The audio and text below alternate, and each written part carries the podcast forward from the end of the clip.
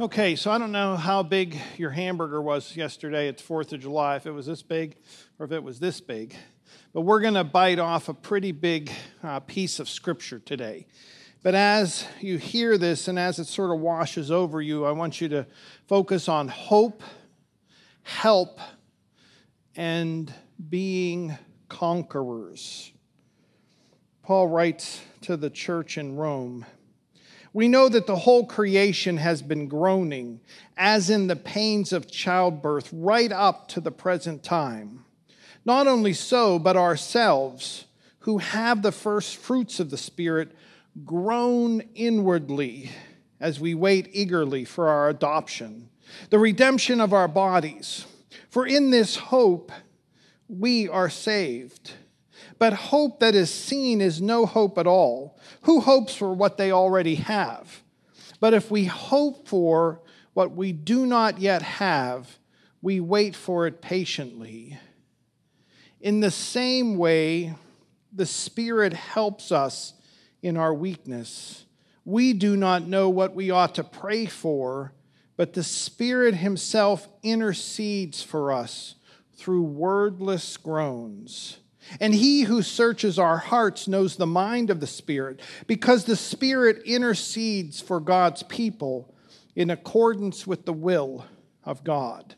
And we know that in all things God works for good of those who love him, who have been called according to his purpose. For those God foreknew, he also predestined to be conformed to the image of his Son, that he might be the firstborn among many brothers and sisters. And those he predestined, he also called. And those he called, he also justified. Those he justified, he also glorified. What then shall we say in response to all these things? If God is for us, who can be against us? He who did not spare his own son, but gave him up for us all how will he not also, along with him, graciously give us all things? Who will bring any charge against those whom God hath chosen? It is God who justifies. Who then is the one who condemns? No one. Christ Jesus, who died, more than that, who was raised to life, is at the right hand of God and also intercedes for us. Who shall separate us from the love of Christ? Shall trouble or hardship or persecution or famine or nakedness or danger or sword. As it is written, For your sake we face death all day long. We are considered as sheep to be slaughtered. No, in all these things, we are more than conquerors through him who loved us. For I am convinced that neither death nor life, neither angels nor demons, neither the present nor the future, nor any powers, neither height nor depth, nor anything else in all creation will be able to separate us from the love of God that is in Christ Jesus our Lord. So we begin with hope. Hope is a powerful thing. In the movie Shawshank Redemption, Morgan Freeman's character says to Andy Dufresne, Hope is a dangerous thing. Hope is a powerful thing. And it is fitting on this 4th of July weekend for us to begin with hope. For our nation was founded on hope.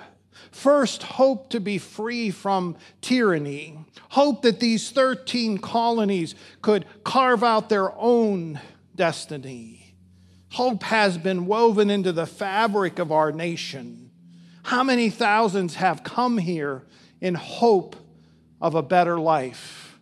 Came past the Statue of Liberty hoping to carve out a better life, not just for themselves, but for their family. How many immigrants came here, just one person, to carve out a life, to make enough money so that they could afford to bring all the family here? Hope has been woven into the fabric of our nation. We even have a name for it the American dream. Hope that life will get better. Hope that life will be better for our children and our grandchildren than it has been for us. But hope can be a dangerous thing. Because when you found a nation on hope, you leave yourself open for division. When you pro- proclaim to the world that all people are created equal, you leave yourself vulnerable because people may not hope for the same thing. Our nation today finds itself, I believe, at one of those sticky places where we seem to be stuck. Like the scripture says, we, we're, we're groaning that all creation has groaned even to this present time. That some believe that we need to go back to the way things were. That is their hope. Can we go back to the way things were. We seem to be in a time of reviewing our history, a desire to, to go back maybe a generation or two to the way things were. But when we have reviewed our history, others have risen up and said that history is not exactly the way you remember it, that it wasn't available to all. And they have taken to the streets, in hope that the American dream would be available to all people of all colors, of all ethnic backgrounds. Hope. Hope is a powerful thing. And these two divisions in our country clash. They clash on social media. They, they clash in our neighborhoods. They clash where we work. They clash literally in the streets. But it is hope I pray that unites them. Because both of them desire a hope for things to be better than they are today. The scripture tells us that we and creation groan like in childbirth. And in this hope, this hope for something we, we cannot see, this hope for something we, we do not have now. In this hope, we are saved. And the scripture tells us that we are not left alone in this hope, but the Holy Spirit comes into us and helps us. The Holy Spirit comes in wordless groans when we do not know what to pray for. If anything, I believe this year, 2020, has presented itself and overwhelmed us in prayer. How many of you have spent more time in silence and prayer than having your, your pre written out list of things to ask for God? Because it seems overwhelming. You don't even know where to start or what to pray for. But it is in that moment that the Spirit has a way, a doorway, a window into us to intercede in wordless groans for us. We are not left alone in our help, but the Holy Spirit comes into us, into our groaning, and lifts up prayers for us, interceding, speaking, and asking for us and God works for good. God works for good who, for those who love him and are called according to his purpose. For that's the only thing God can do is work for good because God is good. And when God comes in, when God intercedes, when God works in our in our world and in our lives, God works for good. Even when we feel bad or broken.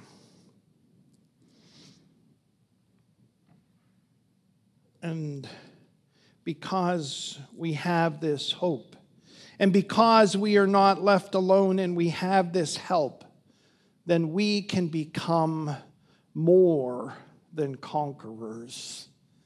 Anyone ever wake up in the morning and feel like a conqueror? No.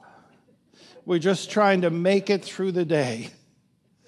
And in this year, we feel far less.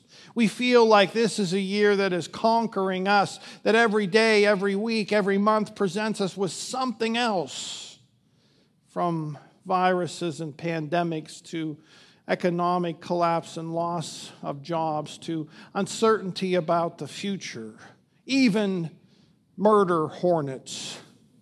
But thank goodness they have disappeared. The only thing wise enough to say, don't worry, I'll come back when you're less busy. And somehow they went away.